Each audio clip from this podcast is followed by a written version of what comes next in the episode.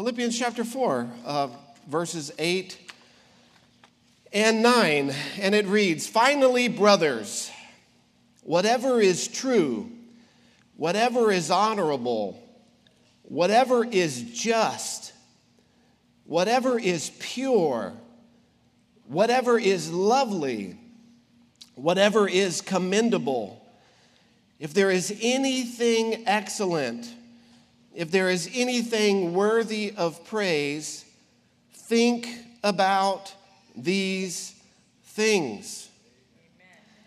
Whatever you have learned and received and heard and seen in me, practice these things, and the God of peace will be with you. Amen. Amen. Father, we thank you for your word.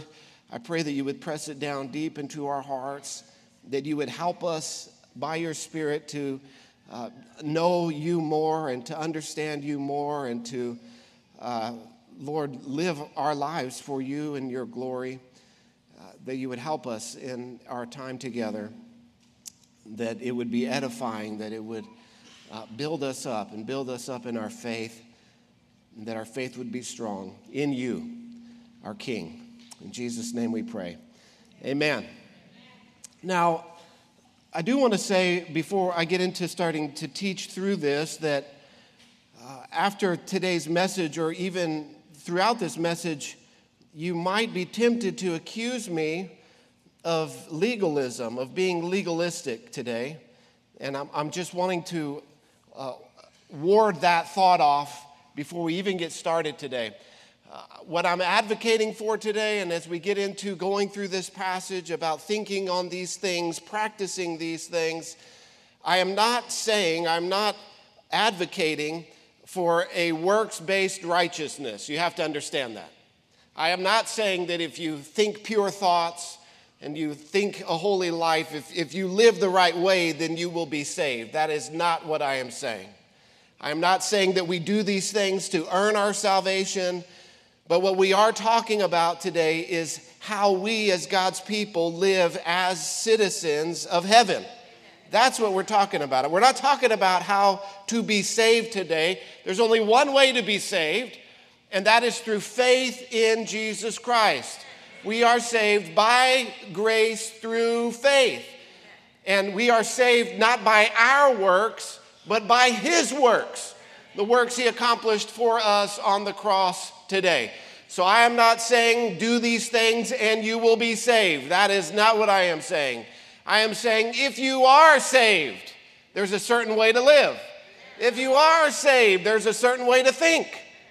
And that's what we're talking about here today. There is only one way to be saved, and it's not by our actions, our thoughts, our deeds, but it is by the work of Christ. And if you're here today and you are not a believer in Jesus Christ, I call on you to repent of your sin and to trust in Christ today for salvation. If you will call upon Him today, you will be saved. You will be set free of sin, free to live for God by the power of the one who rose on the third day. We serve the risen King. We serve the risen Savior and Lord. We serve the one who is enthroned in heaven. We serve the one who defeated death.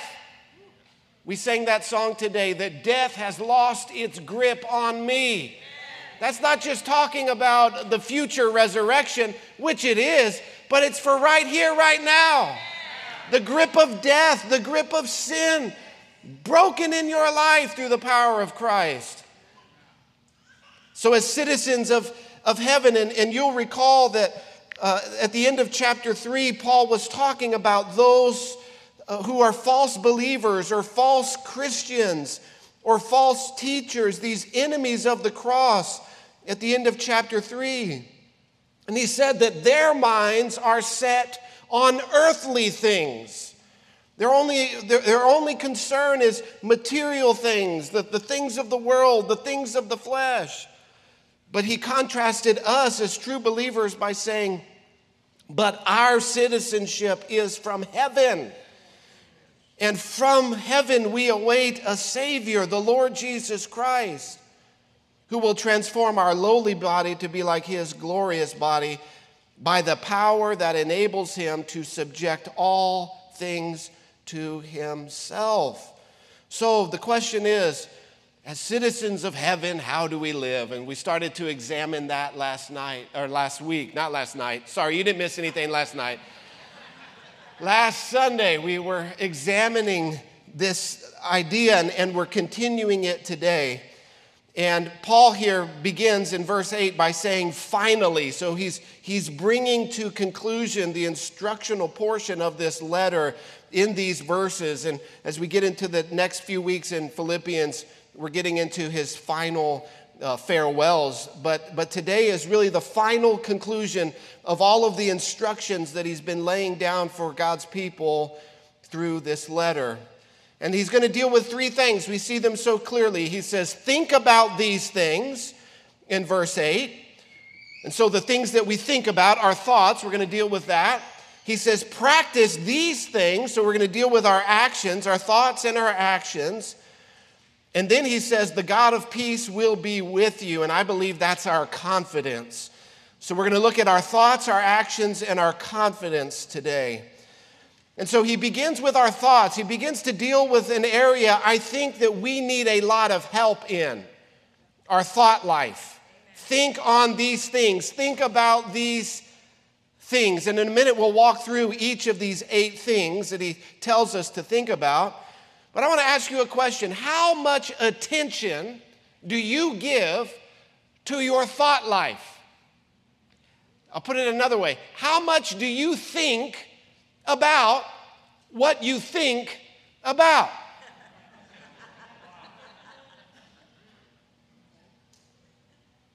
It seems kind of silly to think about what we think about However, isn't that exactly what the apostle is calling us to do today?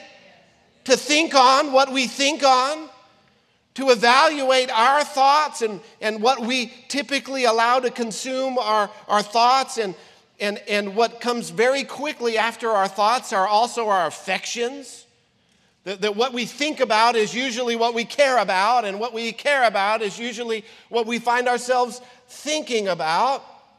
What do you think about? When you find yourself thinking, if you think at all these days, what do you think about? Do you think about the Lord? Do you think about what is true and honorable, just, pure, lovely, commendable, excellent, and worthy of praise? Or do you find your th- yourself thinking about other things, lesser things? opposite things. So, this first one he gives us whatever is true, think on what is true. That might be hard to do today because the word true, of course, we know it means free of lies. There's no deceit in the truth, there's no deception in the truth. The truth is not slanted or skewed think on what is true. Think on what is true. Well, what is true? I, I, can really only point to a very few things that I could say beyond certain are true. And the top of that list would be the Word of God. That, that, that's the top of the list. And on some days, that might be my whole list. Jesus, when he was praying to the Father in John chapter 17, he was praying for believers all throughout human history. And he prays to the Father and he says, Father, sanctify them in your word. Father, set you, my people, set them apart from the world by your word. And then he says, Your word is truth. I want to tell you, when you open the pages of Scripture, you are reading pure truth. Pure truth. Every word in here is true.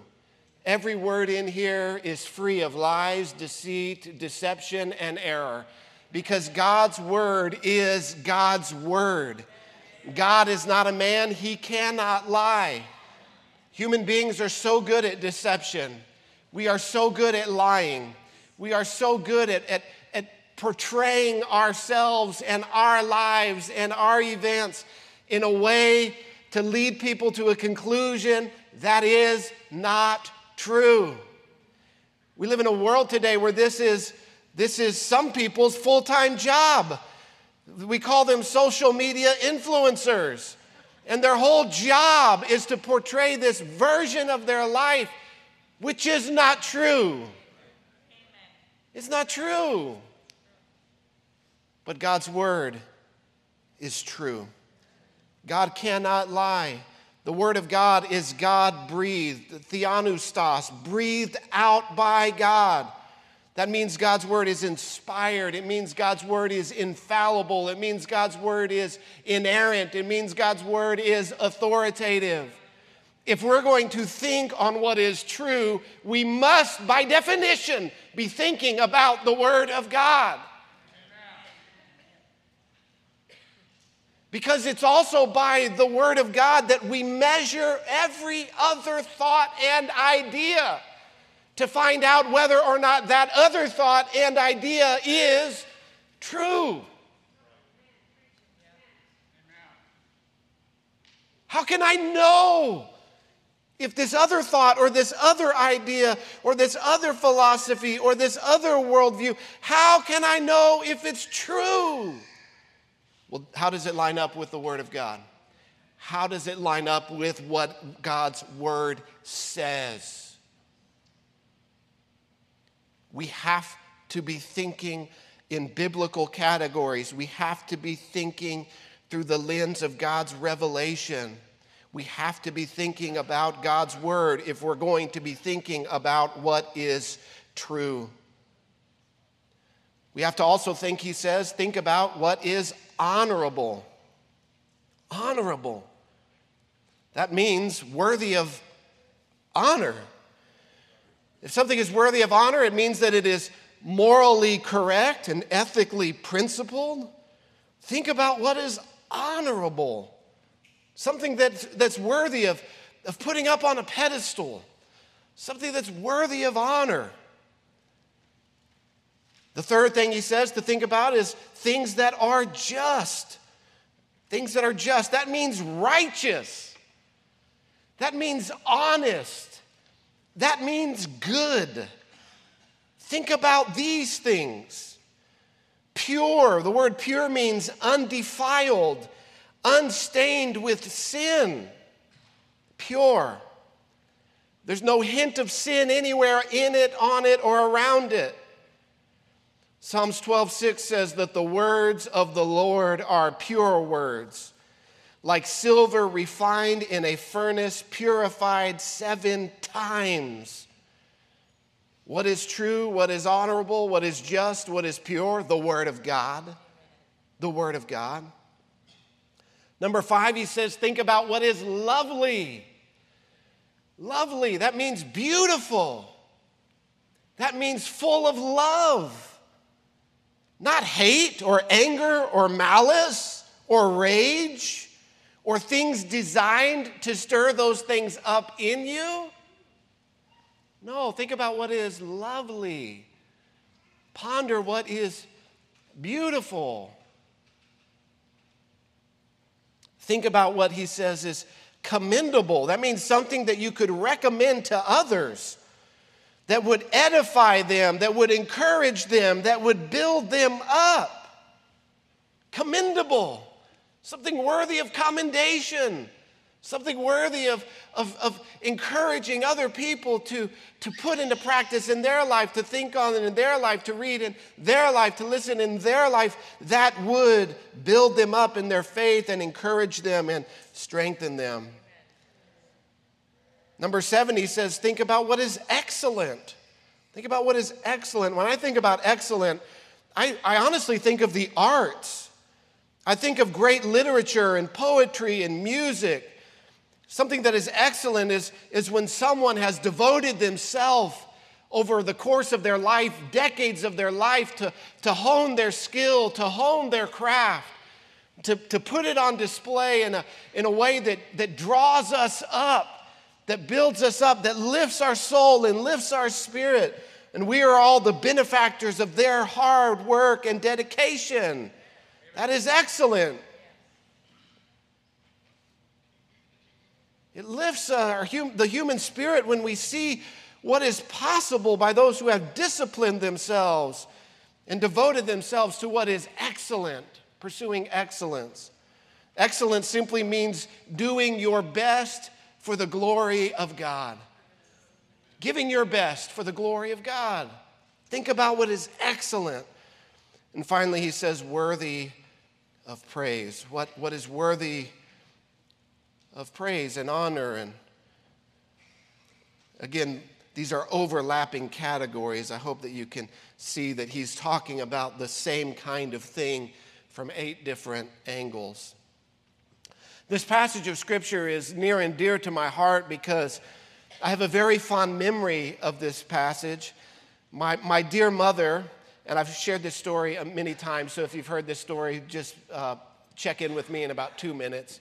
Um, but my dear mother, I remember one Sunday night, we were in church, we were up in the chapel building. Uh, I was a little kid, I would say maybe eight or nine. And we had been watching a television show that my parents had forbidden for us to watch. Um, believe it or not, I know it's shocking to you that I would ever disobey my parents or ever do anything that is ever wrong, but nevertheless, um, and so they had said, You can't watch this show, and uh, we kept sneaking around to watch this show, and uh, she had found us several times, and um, I, yeah, I know, it's ridiculous. And so one night in church, I, I, I don't remember what was happening. I, I know that someone was preaching, uh, and we were there with our coloring books. And uh, my mom scooted over to me on the pew, and she had her Bible open to Philippians chapter 4. And I, I do not think that the preacher was preaching on this. Uh, nevertheless, she asked me to read this passage. She asked me to read this passage, and so I read it. Finally, brothers, whatever is true, honorable, just, pure, lovely, commendable, anything excellent, anything worthy of praise, think on these things. And she said, Matthew, you know that show we've been telling you not to watch? Yeah. Is there anything in that show that fits this definition or fits these categories? And uh, immediately I just fell under the conviction of the Holy Spirit and I said, no, no, honestly, no. It, it's none of those things. It's rude, it's irreverent, it's crude, it's, it's, it's none of these things. It's not true, honorable, just, pure commendable, excellent, or worthy of praise. And then she said, That's why. That's why me and your dad have asked you guys not to watch this show. Because it doesn't line up with the Word of God, it doesn't line up with who we are to be as God's people. It, it, it, doesn't line up with the kinds of things that citizens of heaven, that children of God should be filling their soul with. And I'll, I'll never forget that moment. Um, and I wish I could say I obeyed my parents from that day forward for the rest of my life. Obviously, that's not the case.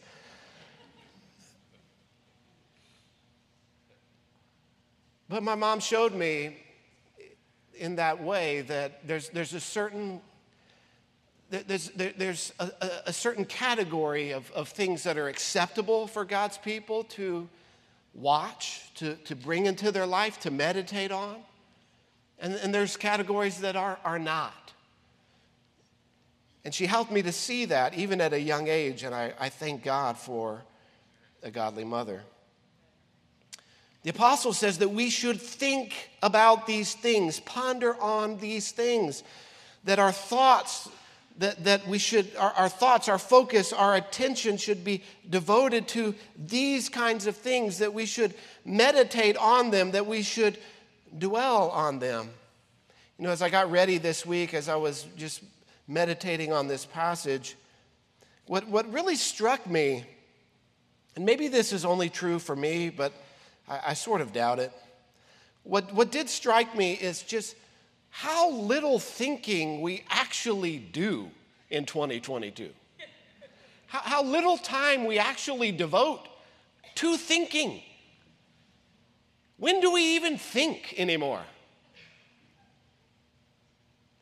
Our lives today in 2022, the modern world that we live in, they're just go, go, go, go, go, go, go. When do we when do we ponder? When do we think? When do we when do we even do this? M- much less these kinds of things, but just think it all. We just go from one thing to the next, busy, busy, busy. And anytime, anytime we have the slightest moment of peace, where we could actually, for one moment, take time to think and to ponder on these things or anything, what do we do? What do we immediately do?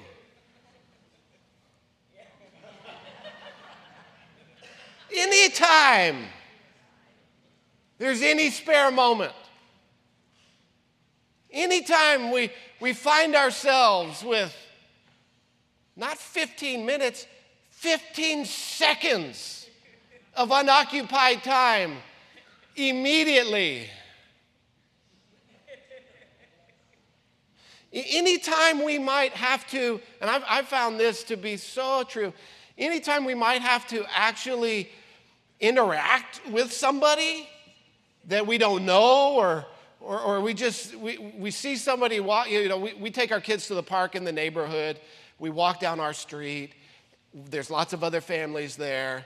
And what, what, what is just so amazing to me is just how often when, when somebody's like, I'm sitting on the bench, I'm watching my kids, and somebody's walking by, they'll be walking by with, with, with no phone, no distraction, but when they get within like 10 feet of me, they immediately do this thing. and, and then they, you know, put it back away and, and go on with their day. Or they just do that the whole time.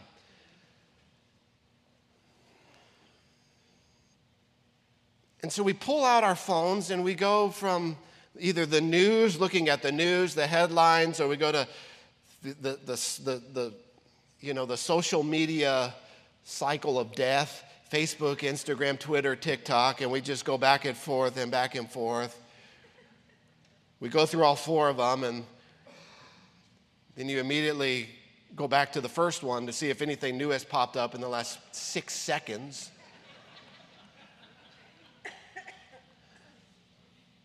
So that our thoughts are constantly preoccupied with noise, noise, static. And what this shows us is, is just how much the world is forcing us into its mold. And we don't even realize it. We don't even see it. We don't even recognize until we come to a passage like this that says, Think on these things. And our first thought is, well, when am I going to think about anything? When do I even think? Do I even think at all? Hopefully, you have at least an hour a week. Hopefully, you sit in, in here and we worship God and, and we put our thoughts and our focus and our attention on God. But, but how often is it so hard to even make it through church without this? It's so automatic. It's, it's so reflexive. It's muscle memory. We, find ourselves just sitting, it just, do you ever find yourself just re- reaching for it? You just, you don't even know why you picked it up. Do you ever do that? You know what I find happens to me all the time? This is really I, I guess this is like group, my group therapy session right here, is I, I, I think, okay, I need to call somebody, text somebody, I need to do something, I need to look something up. And I pull this thing out to, to do it. But when I pull it out, there's already something else on there some other notification, some other thing. And the next thing I know, I can't remember why I'm on my phone. But I'm off on some other rabbit trail. I'm, I'm, I'm off following some other path. I'm, I'm being forced into some other mold. And I, I, I, I, I so often I, I honestly cannot remember why did I pick this thing up? Till I have to put it down and go back to doing what it was I was doing. And then I sit down and I go, oh, yeah, that's, that's what I was supposed to do.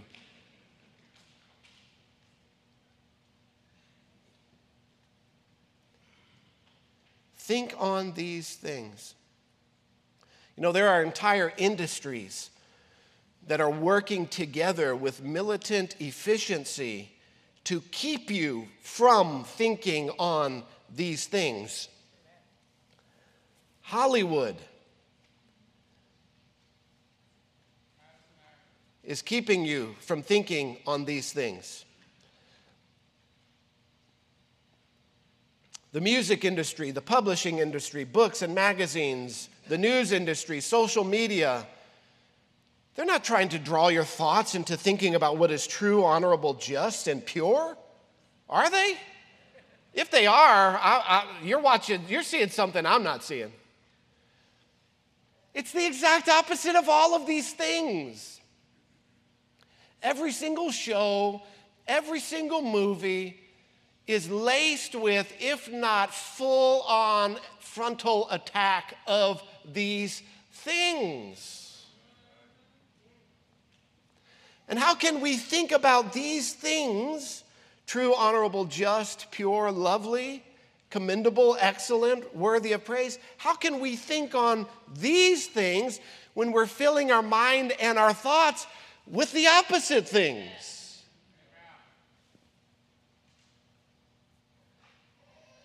You see, this list, what it does is it elevates our thinking upwards, it pulls our thoughts heavenwards. Because when I start thinking about what is true, and I start thinking about what is just, and I start thinking about what is honorable and pure, where do my thoughts have to go? They have to go heavenward. They have to go towards Christ. They have to go towards living for Him and bringing him glory. Versus the lowly, the earthly, the worldly, the crass, the crude, the coarse, the vulgar, and the profane. In Colossians chapter 3, just one page over to the right, Paul puts it this way to the church in Colossae, Colossians 3 verse 1 if, if, if you have been raised with Christ, born again, seek the things that are above, where Christ is, seated at the right hand of God.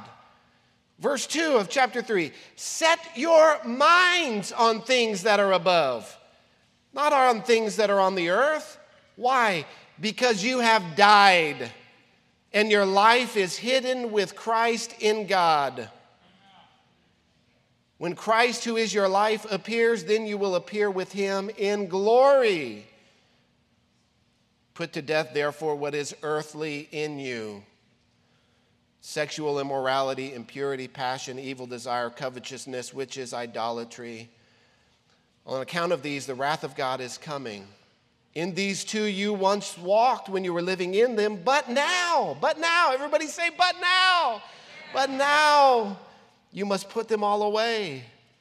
Anger, wrath, malice, slander, obscene talk from your mouth. Do not lie to one another, seeing you have put off the old self with its practices and have put on the new self, which is being renewed in the knowledge after the image of its creator.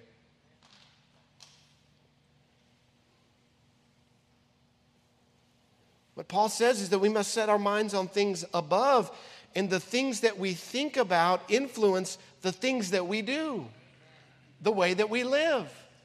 Our actions flow from our thoughts. Our actions flow from our thoughts. It's, it's when we set our minds on things above that we can then, therefore, he says, put to death what is earthly in you. Jesus said in Matthew 5 8, Blessed are the pure in heart, for they shall see God. Blessed are the pure in heart, for they shall see God. If our hearts are filled with impurity, if our hearts are filled with lies and deceit, if our hearts are filled with sin, our vision of God will be obscured. We will not be able to see God because the soul our heart, the soul, is, is the window through which we see God. Jesus put it this way in Matthew 6 He said, The eye is the lamp of the body. So if your eye is healthy, your whole body will be full of light. But if your eye is bad, if what you are viewing and thinking on is, is evil, is impure, is full of sin, your whole body will be full of darkness. If then the light in you is darkness, how great is the darkness. What Jesus is saying is that your soul is the window through which you see God. And just like if a window is dirty, it distorts what you see through it. And if it's d- dirty enough, it will completely block you from even being able to see to the other side. But we must, we must, as God's people, allow the Word of God to wash our minds, to wash our thoughts, to wash our hearts, to wash our souls, to purify our thinking. Why? So that we can have a right view of God. So that we can see God. Blessed are the pure in heart, for they shall see God. Likewise, if your soul is full of sin, your view of God will be completely distorted or blocked.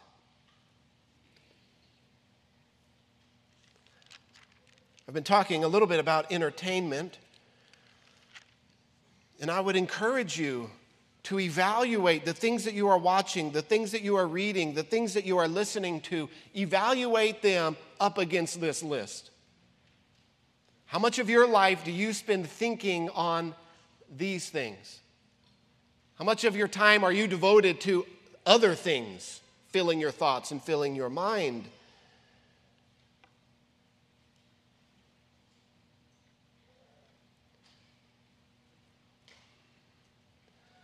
There's another category of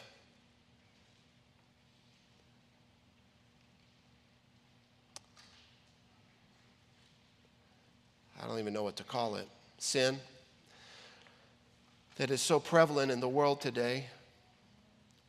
It's one of the biggest industries in our nation. It brings in more revenue than ABC, NBC, and CBS combined. It brings in more revenue than the NBA, the NFL, and Major League Baseball. And that's pornography. Pornography. Pornography is cancer of the mind, cancer of the soul. I shouldn't have to convince you that it does not fit into this category of what is good and true and pure and just and worthy of praise.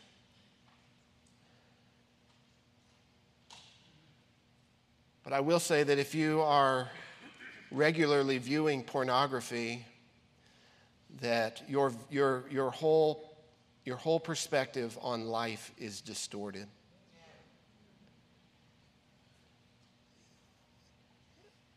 Blessed are the pure in heart, for they shall see God. Your whole view of God is distorted. Pornography is a thief, it robs you of what God has for you. Pornography steals from you a, a, a pure relationship with God. Pornography ruins your worship because every time you come to try and worship God, you are filled with condemnation. Not from God, but from the enemy who wants to tempt you and then condemn you. It's not God's will that his people would be addicted to, beholden to, regularly looking at or viewing pornography. And there is freedom. There is freedom. You, you do not have to be bound Amen. by this sin. Amen. You can walk in freedom and victory.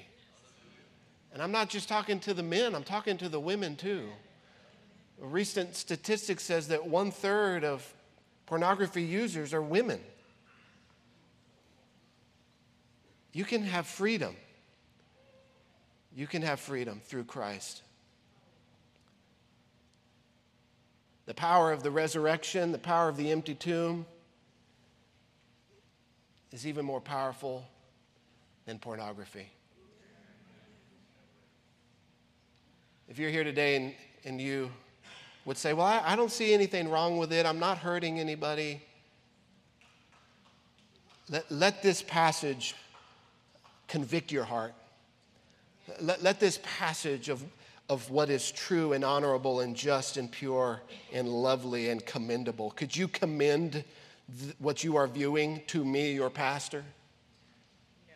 If not, if not, let us be under the conviction of the Holy Spirit. Let Him lead us into lives of holiness and purity. Let Him sanctify us by His word. Let Him draw a line, a distinction between His church, His bride, and the world. You know, Paul writes in um, Corinthians a, church, a, a church uh, in, that was in a very city, a very pagan city, idolatrous city, and very um, immoral city. There was, there was there were people in the church who were uh, involved in, in prostitution. They, they were visiting prostitutes.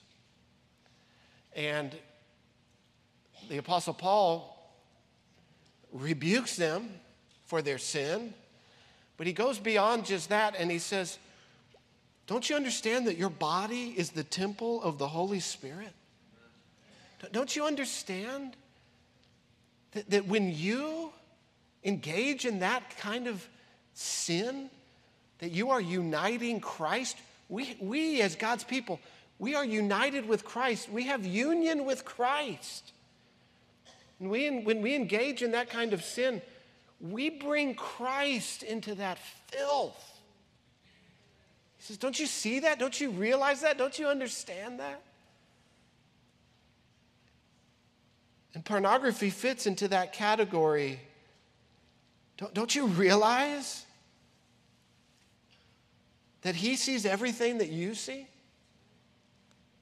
Don't you realize that you bring Him into everything you go into?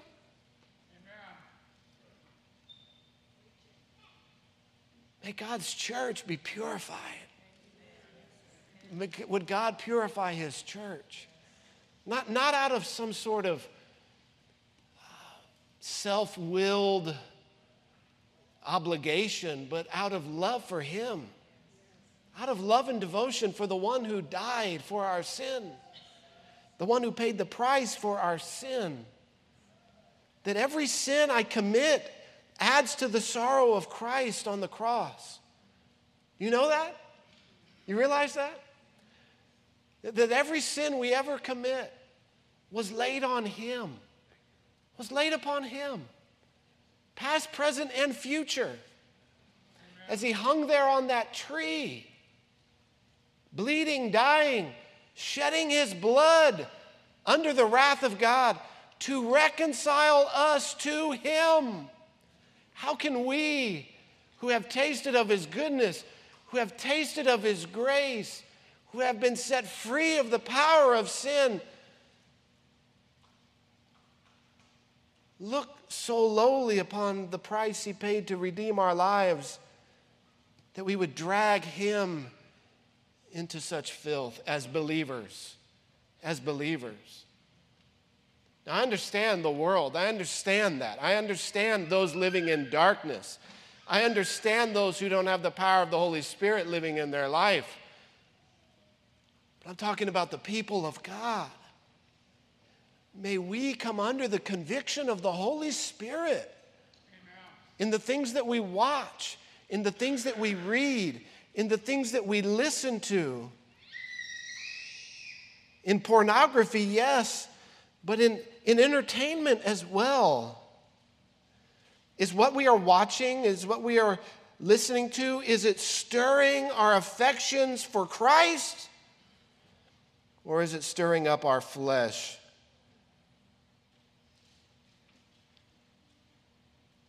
May we, as God's people, be pruned. May, may, may, may, the, may He prune from our lives the branches that are not bearing fruit, so that the ones that are bearing fruit for Him may bear more.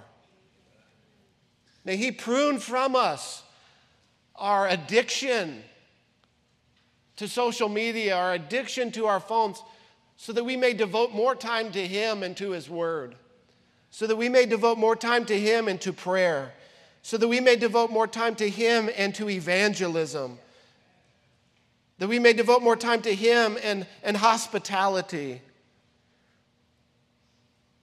May God break our hearts for our sin, the sin of our wandering eyes. The prophet Jeremiah said this to God's people.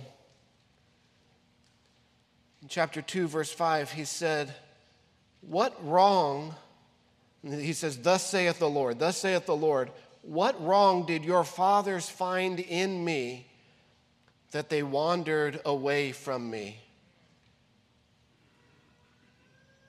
What, what, what in the beauty of Christ, what, what in the gospel do you find so unappealing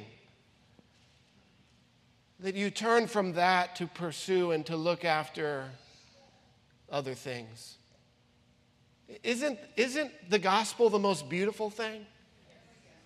Isn't it the most attractive thing?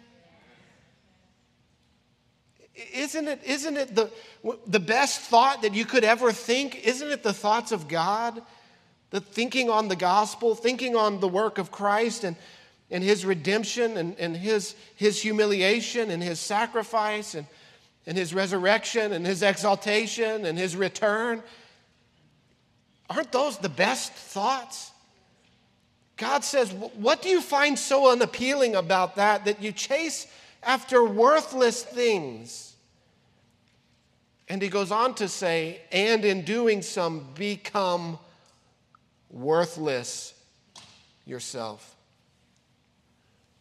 Yes, we are Christians. Yes, we are washed in the blood. Yes, we are saved and redeemed and heaven bound. But are we worthless? Have we become useless to the Lord because we are filled our souls with things that are not true and just and honorable? Have, have we gone after worthless things like the children of Israel and, and ourselves become worthless to the Lord, of no good use to Him?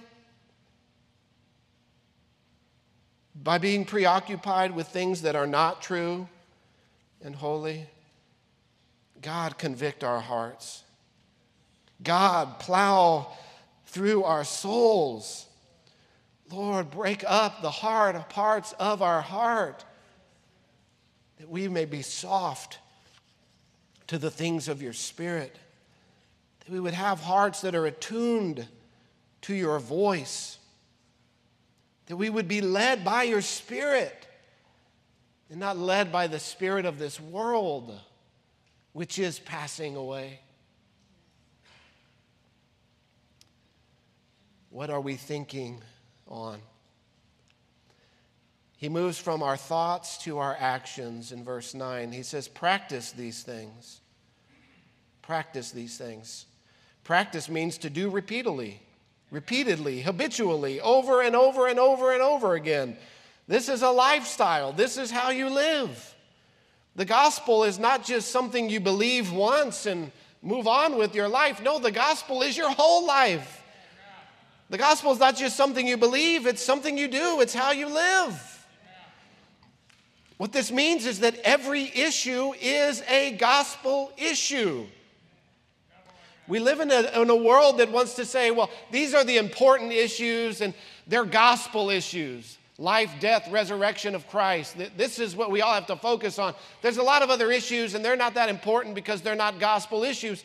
No, the gospel affects every area of life. Every area is a gospel issue. The gospel is not just what we think, the gospel is how we live. So Paul says in Romans 12, 2, do not be conformed to this world. The world is trying to force us into a pattern, into a shape, into its mold. But we are created in the image of God, and He is birthing in our lives the image of His Son. And so He says, Do not be conformed to this world, but be transformed by the renewal of your mind, that by testing you may discern what is the will of God and what is good and acceptable and perfect. We must renew our minds daily with the Word of God. We must renew our, renew our minds daily with the Word so that our actions, the way that we live, the words that we speak, that we can live our lives for the glory of God. And number three, what is our confidence? What gives us any hope that any of this is possible? It's not in ourselves, it's not in our own ability, it's not in our own intellect, our own, our own power, our own strength, even our own willpower. But it's in that he says, and, which if in, in the flow, the train of thought can be therefore, because you can think about these things and you can practice these things because the God of peace will be with you who is with us. Amen. If you try to do it in your own strength, your own power, your own ability, you will fail every time. But God is with us. Who is with us? God is with us.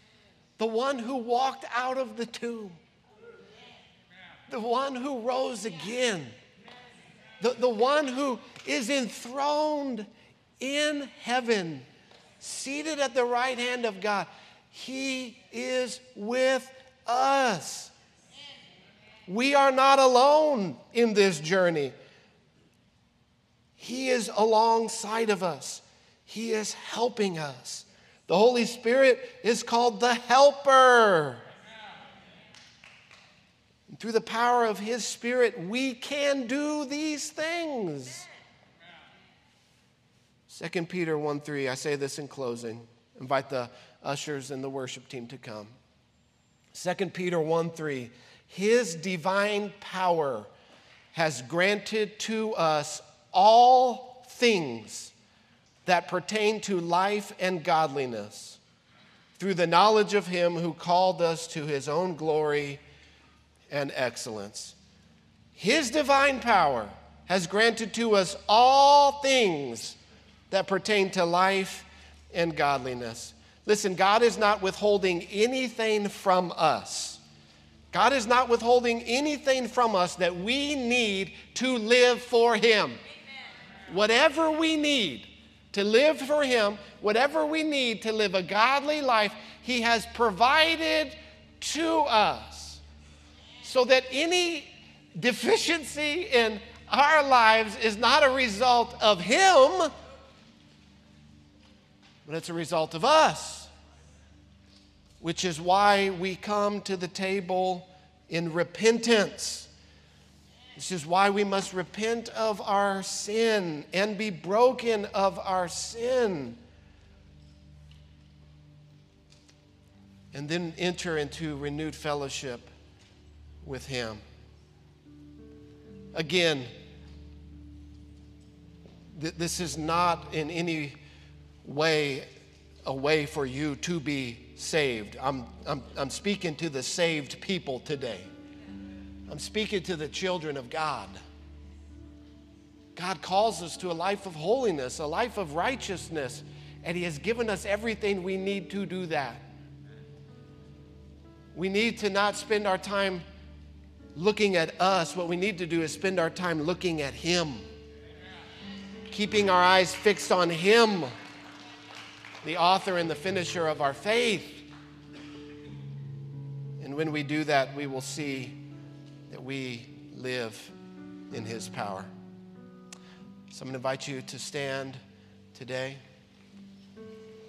And let's pray. Father, we thank you for your word. I pray that you would help us by the power of your Spirit to live for you. Help us to think on these things. Help us to practice these things, knowing, Lord, that you are our confidence. You are the guarantee of our victory as we have your power, the power of your Spirit in our lives. We thank you for it in Jesus' name. Amen.